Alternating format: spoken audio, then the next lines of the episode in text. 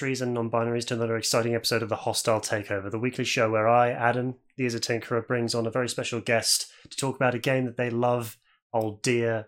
And today, listeners, is the first in a ongoing series that we'll be hosting here on this show. Every other week, me and this very delightful guest, and many other guests that uh, they and I would like to bring on, will try and delight you and roll you well across the world of tabletop RPG, specifically the thing that got me started as a content creator, Dungeons and Dragons. Dungeons and Dragons 5th edition, widely regarded as the longest standing and possibly the best edition, but we'll probably get to that at some point way down the road. But uh, before we get started, a uh, big thank you to those of you listening to us over on our Patreon site. For those who are there, you're getting the full unedited version of this episode without any advert interruptions. But for those who are listening to the proper channels, be it Spotify, SoundCloud, Google Play, wherever else you get your podcasts, do please consider throwing us your Patreon support because you will get all of these podcasts freshly in advance to the highest quality, but you'll also get uh, advanced access to all of our written work here on Fantastic Universes. With all that said, I am just one very strange voice in the night. I can't be doing this all by myself, which is why I have so many delightful friends in the world of content creation, in the world of PC and now finally tabletop gaming, and I defer to my dear friend, the founder and forger of Aaron Spencer Productions, Essie. My friend, how are you tonight? Hello, Adam slash is a tinkerer. Thank you so much for that wonderful introduction. You have a fantastic announcer voice. I just wanted to point that out. It's like flipping a switch we love oh. to hear it. Oh, that means everything to me. That's that's all I've ever hmm. wanted. I've been like in terms of podcasting, I've only ever been inspired by the dulcet tones of Cecil Baldwin from Welcome to Night Vale. So that is a kind of delivery motif I want to try and emulate, and something I bring to my streams as well. I find narrating over card games quite easily, but nevertheless, with certain card game tropes present in our favorite game, we can talk uh, at length about Dungeons and Dragons, you and I. I think that's part of the charm of why I've called you on here. Fantastic! I'd love to. Uh, the question is, where should we start? There's so well, many I think we should. Yeah, I think we should start somewhere even further back in the dawns of time, because I gather friends and creators onto this show who are capital G gamers. I'm uh, very eager to talk to you about some of the streamers in and around some uh, mm-hmm. independent uh, role playing RPGs, as well as some very dear friends of mine who are experts in the titles of Zelda or Monster Hunter. But what about you, friend? Where did your origins in the world of gaming begin? Well, I'm glad you said Zelda as one of the last of those bullet points because for me, okay, well, if you were if we're going back to ancient history, I used to have the Tiger handheld consoles, which I'm not sure if they were in the UK. I'm not sure if that was a US thing. Truly uh, never heard of those. So, okay. I was thinking it might be an American thing, but Tiger handheld consoles are these little bricks, these little thin slabs that would beep, and there would be sort of pencil drawings on the screen, and you would move them back and forth, and they would shoot out, you know, lasers or a punch or they would jump and it was this really old school pre video game kind of Atari hybrid system. But every one of those individual slabs that you could get was its own standalone game. So if you got Jurassic Park one or the sci fi one, I don't even remember the names of some of the independent uh, original ones. There was a Street Fighter one, I think.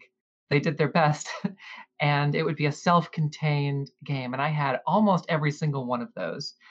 My parents really didn't want to get me too immersed in video games. I think they were worried it was the early 90s. They were unsure of whether or not to make that investment and to to fully introduce their child to it afraid of maybe they'll get sucked into it there was a lot of sort of confusion or it was a burgeoning industry. So Tiger handheld consoles, I had every single one of those, and it was a very interesting situation because you would again you would have these these two dimensional pencil drawing characters and single movements that were pre-programmed into this handheld console, and all of my friends at school had them, and all of my cousins and um, all of my extended family that were my age all had these Tiger handheld consoles, but I really wanted something more. And then finally, after begging and pleading with my parents for several, I say several, probably a couple of years, they finally caved in and for Christmas one year got a Game Boy Original, the brick for yes. So we have little slabs and big bricks, and got the big brick Game Boy for myself and for my brother, and each one came with a copy of Legend of Zelda: Link's Awakening. Oh, Which classic. Yeah. yes, which was a game that inspired both my brother and myself to get into D&D. So there's there's an interesting story behind that as well. Legend of Zelda: Link's Awakening. It was just such a rich Zelda game, and it was one of the less popular ones, and not everybody knows about it. But that game and its high fantasy elements, the moblins, the fairy dust, the witches in the forest, the ghosts, the getting regents and plants and collecting instruments and sort of death knights, demon knights, uh, like worms. I think you know, like a Magic gathering the Gathering, a D and D purple worm, or things like that. Dune worms. It had all of these high fantasy elements and a, a haunted castle where the uh, the fallen regent had uh, sort of fall, uh, sort of been consumed by darkness and had unleashed their army of evil knights upon the land. It was just a great old school, kind of obscure high fantasy adventure that integrated a lot of random elements from the Mario verse into it. And for both me and my brother, that was our entry to high fantasy. My brother bought a D- a copy of D&D, Advanced D&D, shortly thereafter, and taught me how to play within a month of of, of reading the book in its entirety. So, how about you? I'm very curious to see if you share any similar experiences. I think we're about the same age, but Uh, usually experiences vary from person to person. Mm, So, Yeah, I've um, based on some of the contextual cues, you sound a teensy bit older than myself, which is uh, right. and Good, good to defer to a sensei on the hill, as it were. Um, I feel like some of the original Game Boys and some of the early Nintendo consoles, particularly the GameCube, was always sort of around my home. Uh, They Mhm. were sort of formed my early sort of console and platforming experience. There would always be like a familiar sort of release that whenever I get home from school or my homework was done. One of those kids that just like get, got home on a Friday night, do homework right away, so that Saturday was just party. To quote Wayne Campbell, one of the greatest philosophers of our age. Um, that eventually transitioned into the Xbox, but I only really discovered PC gaming when I right after I turned eighteen and after started doing my degree. I had a great circle of friends who pushed start titles on me like Civilization Five, um, Left 4 Dead, Team Fortress, those classic early Steam titles that like define me as a gamer now. Although those are all titles I haven't touched in about three years, which makes me sad to recollect. But in any case, uh, several years before that, now that we get into our topic of our dear favorite game, our pride and joy, the thing that started us as creators, certainly started me as a creator, Dungeons and Dragons. Um, yes. What we would call college here in the UK. Uh, thing is, like, it's the level of education for like 16 to 17 year olds. I don't know how it works across the ponds and stuff, but uh, like around the age of 16, there was a very large man who wore aviator goggles in a different set of classes, but in my same like cohort year group. And he said, we were all sort of aware of each other because we were like the rowdy, nerdy kids in the back of the canteen area Mhm, mhm. um, over lunchtime we would be playing like traditional card games with like your deck of cards and talking about uh, whatever anime and like that was back when Game of Thrones had just started and it was still good. So we had that to discuss about as well. Um, and then this very large man with a strong northern north of England accent and aviator goggles approached me and said, "Hey, have you ever played Dungeons and Dragons?" No. You should. Okay. I left to go to do a lesson. I come back. All right, here are some character sheets, and here's the main book. And he sits me down and rolls me a character from the from the ground. And this is fourth edition. This is the MMO. Mm, mhm. I recognize how troublesome and not great fundamentally that system is, but I will always hold it close to my heart with for nostalgia. That's an entire episode worth of topics, but we're getting way ahead in the future. Oh, yes. I, I looked into fourth edition once and I did some research, and most of the the videos that I found from content creators on YouTube about it were about how combat would take five sessions, like six sessions, and it would be okay. We're going to show up, we're going to do combat, and everyone's going to be looking at a book that they brought or their phones or vice versa, and just kind of occupying themselves in the meantime. Uh, an old Game Boy Color or a Nintendo DS in between turns because they took so long and it's very niche i think but yes i'm sure we'll talk about that in the future. I'm certain we will. But in any case, he was very good at being able to keep the the narrative as the focus and making that combat somehow even more streamlined. I think his because of his um uh mental state that he was very good at memorizing things. So I think that was definitely a boon in his favor.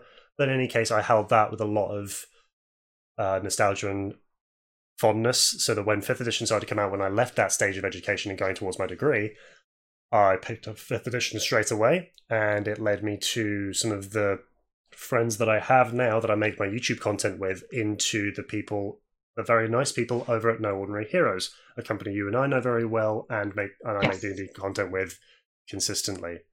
Uh, as a game, it has been a part of my thinking in the fantasy genre for the most recent part of my life. And as a game, I don't know what my identity would be like without it, and I don't know where I would be without it.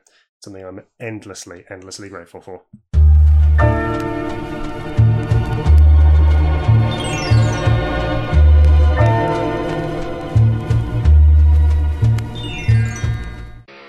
First, there was the DC Comics News podcast. Then came the Spinner Rack. And now, the third show brought to you by the guys that brought you all that other stuff I just mentioned. I am the Night. A story about the stories. A show celebrating Batman, the animated series. Week by week, episode by episode.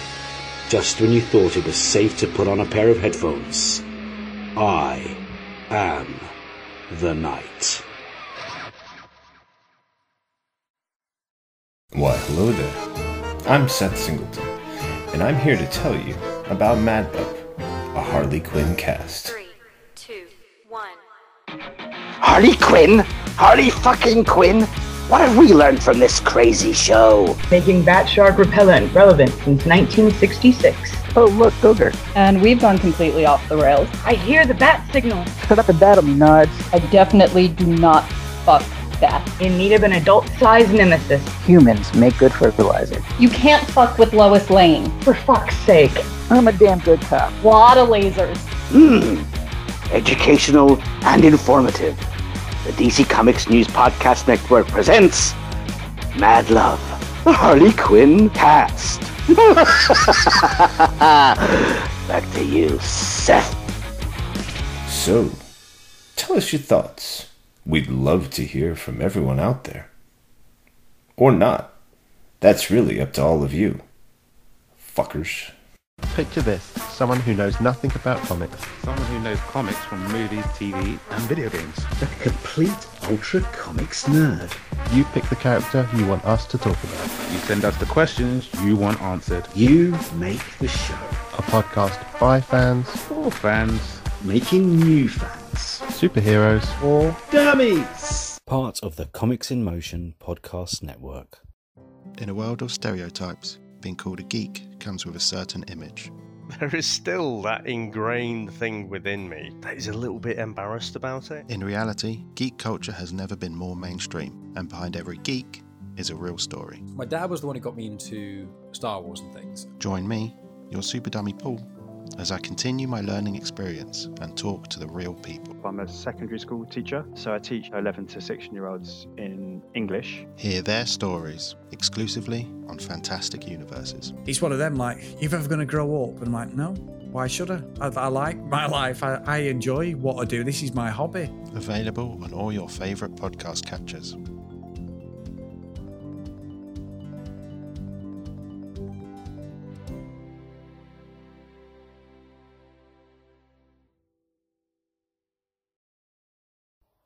Hi, my name's Steve, and I'm here to tell you all about the DC Comics News Podcast. Every week, my friends and I sit down and discuss everything DC movies, TV and streaming, comic books, and everything in between. But don't just take my word for it.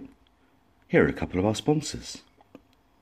Listen to the DC Comics News Podcast It's audio justice. no, no, no. It's audio chaos. These wackos are crazier than I am. Well, maybe you're both right.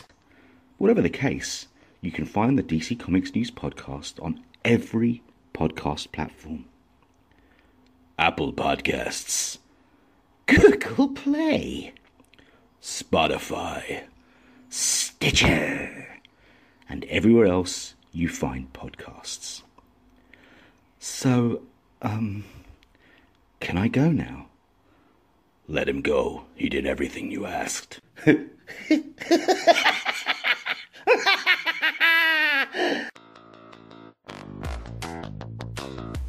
Hello, listeners. This is Tony Farina from DC Comics News and an occasional guest on Comics in Motion. I'm pleased to announce a new show called Indie Comics Spotlight. Each week, my guests and I will be taking a deep dive into a current title or a classic graphic novel from a publisher other than the big two. Consider this show the best of the rest. My hope is that we'll bring new readers to independent comics and give old readers a chance to share their thoughts. Join me each week in the Comics in Motion feed in your favorite podcast catcher.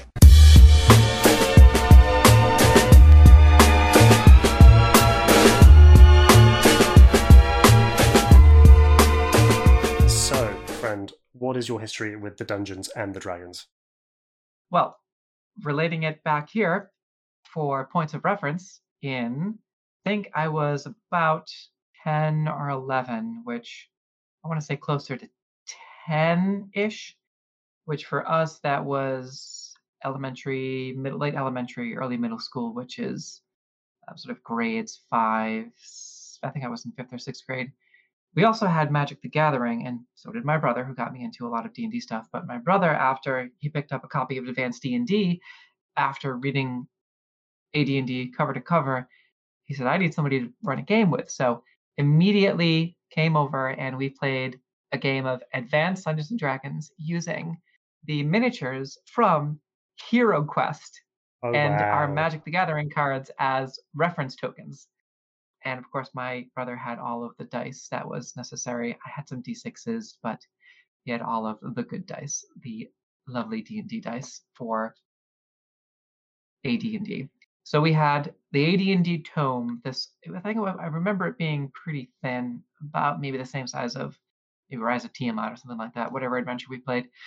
But we had that out. We had the miniatures. We had battle maps because we had Hero Quest. We had tokens because we had Hero Quest. We had again points of reference with magic cards, and we could use those as tokens.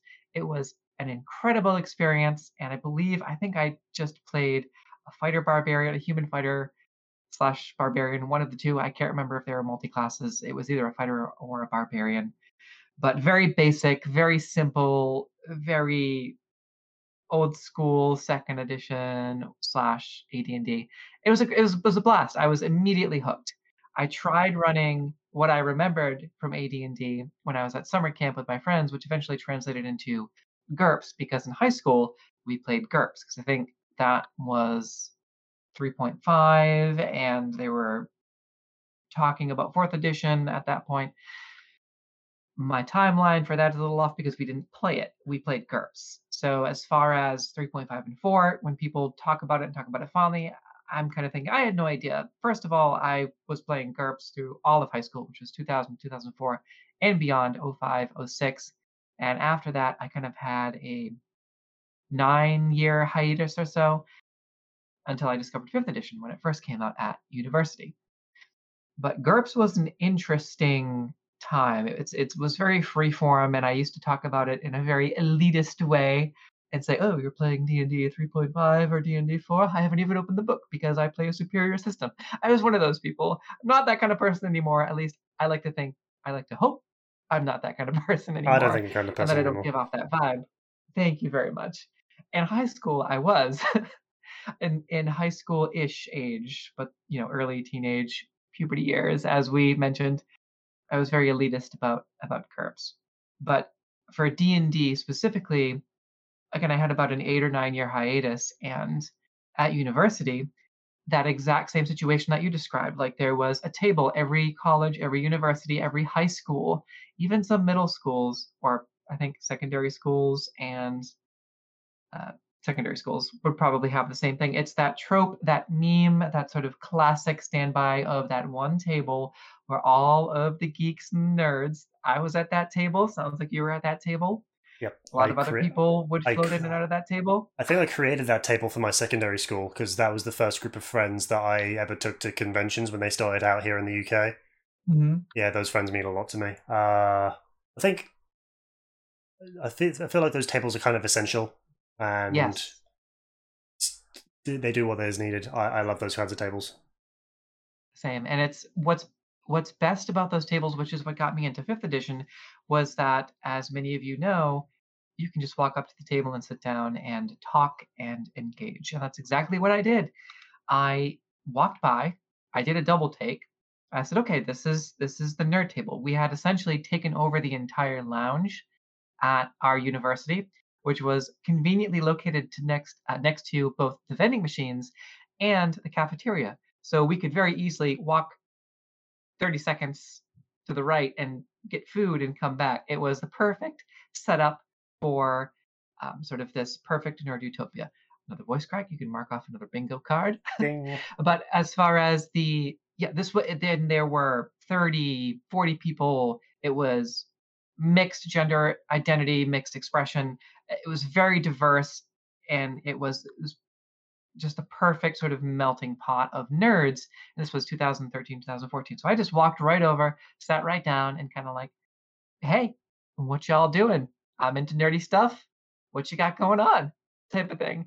And they were very friendly and welcoming, and they were able to share what they were doing. They were playing D&D Fifth Edition and also Magic, and I think five people had their laptops out, and they were all gaming with each other together in this lounge. And I was talking to the person who always sat at the head of the table. This was kind of the person that had that was running it, the person who did all of the the work with official clubs or getting things together.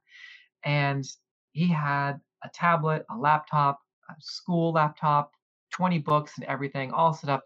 Actually a really cool guy, like kind of exuding that confident, almost kind of like jock-ish nerd type of thing atmosphere going on. That's not necessarily the people I gravitate towards, but he just happened to be the person that was running that particular instance of nerddom come together to find this utopia. And I was chatting him up, and I said, uh, you know, we, we got to talk about D and D, just a natural flow of conversation. And I said, you know, I, I've always wanted to get back into D and D after my hiatus. I played GURPS in high school, everything we just talked about.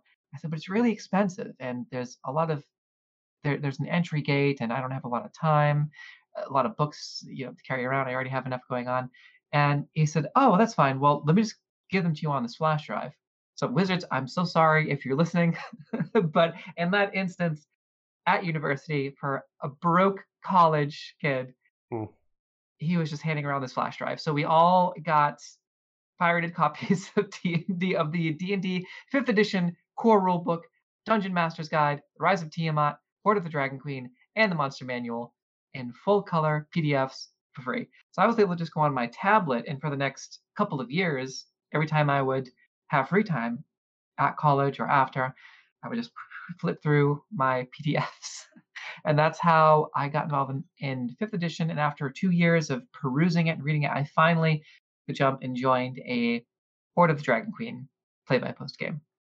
Amazing. Yeah, I think that reminds me quite a bit of um, how I've picked up the initial books. I called up the long because you know the Wizard website has the directory of all of their sellers and Mhm. such has the list of all of the people that stock their books. I looked up a list and I just called up, "Hey, do you have the Player's Handbook in stock for fifth edition? Hey, do you have the Player's Handbook in stock for fifth edition?" So I had to like take an hour train to somewhere outside the capital city, Oh. outside of London Oh, jeez. uh, to find someone that was able to give me the one of the twelve copies they had in stock, and I had to pay by cash, which is something that I raised my eyebrow to, but will not question. But that was the store I eventually went back to to get the monster manual and the dungeon master's guide. And to get the monster manual, I actually had to skip. I actually missed the introduction to the actual process and the campus and the university for my for my course and for stuff that was like stuff that was deemed essential. I was like, okay, I'm sure I can pick this up and I know where all my classes are. I'm just gonna go get this book. Thank you. But that was, but I, I didn't get in any trouble, so it's not all bad. But with our introductions there set up, we have firmly set up our tragic backstories as we've now met in the tavern. We can mm-hmm. look to our past with a lot of fondness because I don't know about you, but there's been times in our past growing up as a nerdy kid in the 90s and 2000s where things have not been great. But Oh yes. it's been games like Dungeons and Dragons that have kept me going at the very least and has like brought me into the place where I am now as a creator. I don't necessarily create D and D content myself. I mostly write for the Apotheosis Studios blog, creating monsters and encounters and situations here and there. But my friend here, Essie, has devoted a great amount of time and effort into production. So, what is your current work in the world Dungeons and Dragons, friend? Ah, well, it's time for the shameless plugs then. Uh, well, there'll be sh- there'll be Ah. official shameless plugs right at the end of the episode, but this is just like your where you work at and what your plans for the future be. Ah, okay. So contained shameless plugs. Fair enough. so I always feel like I'm. I, I was talking about this the other day, and and someone said, uh, kind of rolled their eyes and said, "Here come the plugs." But I was just talking about kind of exactly the response to your question, which is we currently have a Tomb of Annihilation D&D podcast VOD, all that good stuff that we're running. That's really at the core. That is a live streamed. I was very inspired by Critical Role, but also all the other amazing content creators that are out there that are creating these amazing streamed tabletop games. And there's so, so many people out there. There's so much amazing talent, and the community is just absolutely so incredible, so friendly, and so welcoming. That's really my current passion project is breaking into or continuing to climb my way up into this world of live stream D&D. So live streamed without actually plugging anything specific, live streamed D&D is has really called to me and there's something about being able to interact at least at the smaller smaller levels which is almost every content creator on twitch with the exception of critical role. So these if you if you only watch critical role go out and watch some of these other podcasts. Go out and watch some of these other twitch streamers. Go out and watch some of these other content creators because there's so much amazing incredible content out there. And nine times out of ten you can directly interact with the creators in some way as is the same for us.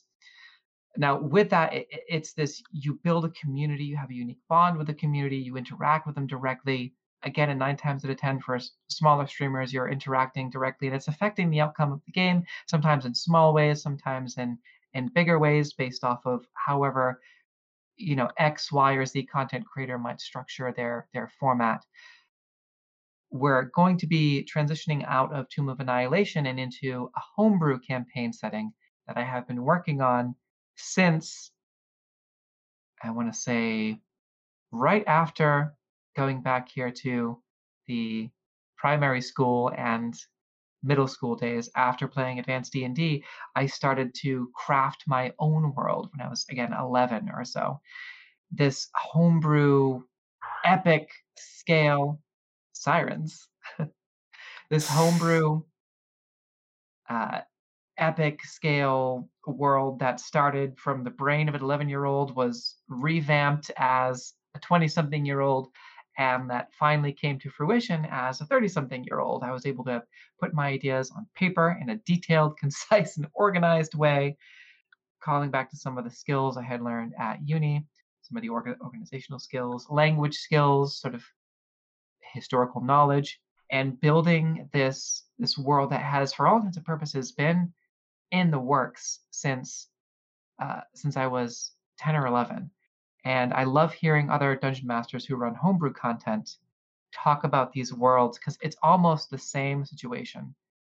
If you talk to DMs that run a home, that run a homebrew world usually they've been passion projects someone's life uh, life work and usually when you have a very successful community or, or show or podcast, it's based on those creators. You're basically interacting with their life's work. And for me, that is it's really intense because to see it finally coming to fruition, to be planning for it, even though Tomb of Annihilation is great and we're doing a lot of wacky, out of control, literally out of this world stuff with it, I'm excited to finally introduce my homebrew world called Heaven's Fire into the mix and be streaming that a world where magic is decreasing by the day.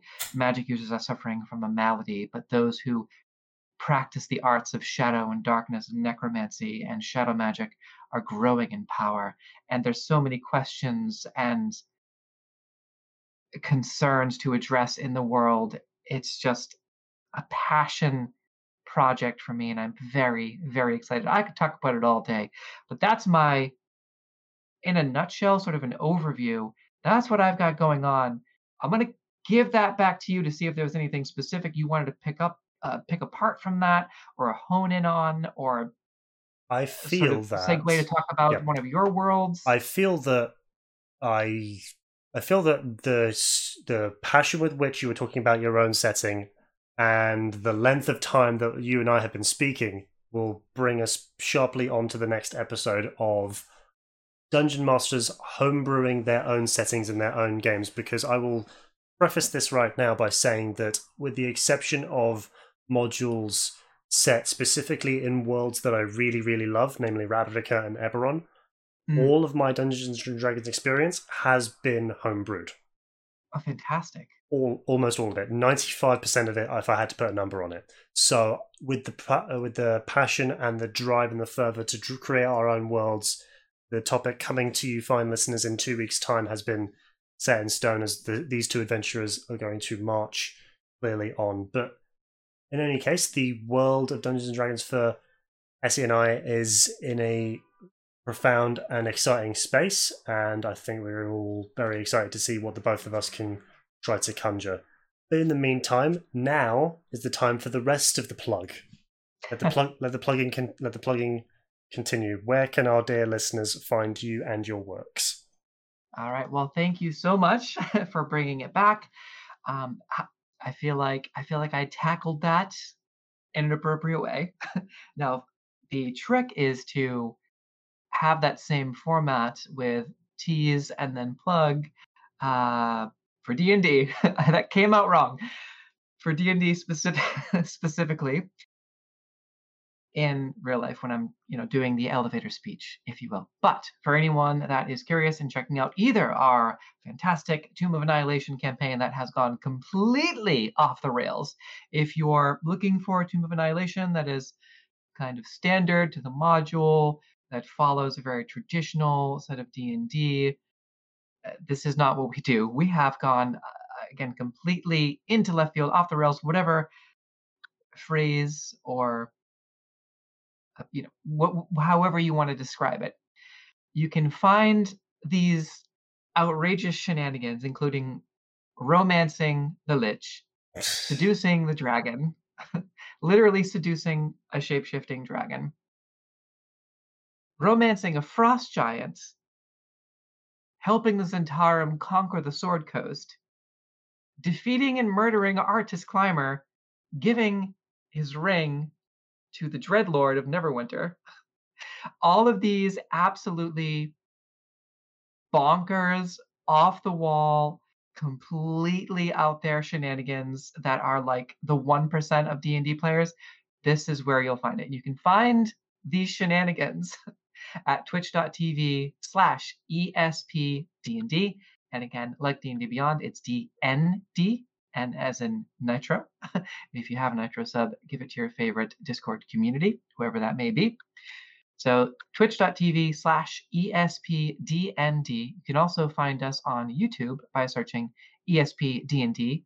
On YouTube, it is with an ampersand, ESPDND or the Crystal Coven Chimeras. And using any of those, any of those three options, you can find us on YouTube, which is also youtube.com slash C, because it has the weird C for creator, youtube.com slash C slash ESP Aaron Spencer Productions, or just by typing in ESP D&D because I do all the hashtags and I put like 20 of them in there. So eventually you'll be able to pull us up and find us. And again, for the podcast format, same thing. You can find us on Spotify, iTunes, and Google Play. And we're also on Patreon, patreon.com slash Aaron Spencer Productions, which allows you the opportunity to interact directly with the live stream for the second and third tiers. Both give you opportunities to give advantage and to give health potions to your favorite chimera, because the party name is the Crystal Coven Chimeras. So that's my plug. How about you, is it? Ah, I have much content to plug of a varying degree in variety and flavor. Uh, for my written work on the on the flavor of DC Comics, look to my reviews on Dark Knight News. The titles of Suicide Squad and Catwoman are in excellent spots right now. For for my true love of PC and tabletop gaming, look to my pride and joy and founder and forger of this show, FantasticUniverses.com, providing gameplay content as well as comics reviews and insights across the interwebs. We've just recently had our attention turned to by Kodansha, so even featuring news about the world of manga, which is something I know nothing about, but I think our correspondents can cover with a great deal of further. The visual media that you can find me parading around for Dungeons and Dragons, look to the hostile look to No Ordinary Heroes on YouTube for my uh, Dungeon Master experience with some very delightful people. For PC gaming Let's Plays, look to the Hostile Atmosphere on YouTube, hence the name of this show, The Hostile Takeover. Talk to me on Twitter at isittinkerer. Um, you'll find me there talking about queer issues and my horrendous loss at card games. The endless parade of high energy and highly exciting TTRPG stuff can also be read by your delightfully curious self on the Apotheosis Studios blog for other monsters, encounters, and items to level up your Dungeons and Dragons gameplay experience. We have begun a great quest, Essie and I, and I'm very excited to see where our discussion on Dungeons and Dragons will lead us. I can assure you this will be informal and very natural, but there's much to talk about in this world, and I'm very excited to talk about them as long as Essie is with me. As you have seen, I can talk about them with a lot of fervor and in great detail. And that's exactly what you'll get from us two weeks' time. Thank you for listening, but until next time, live free and play well.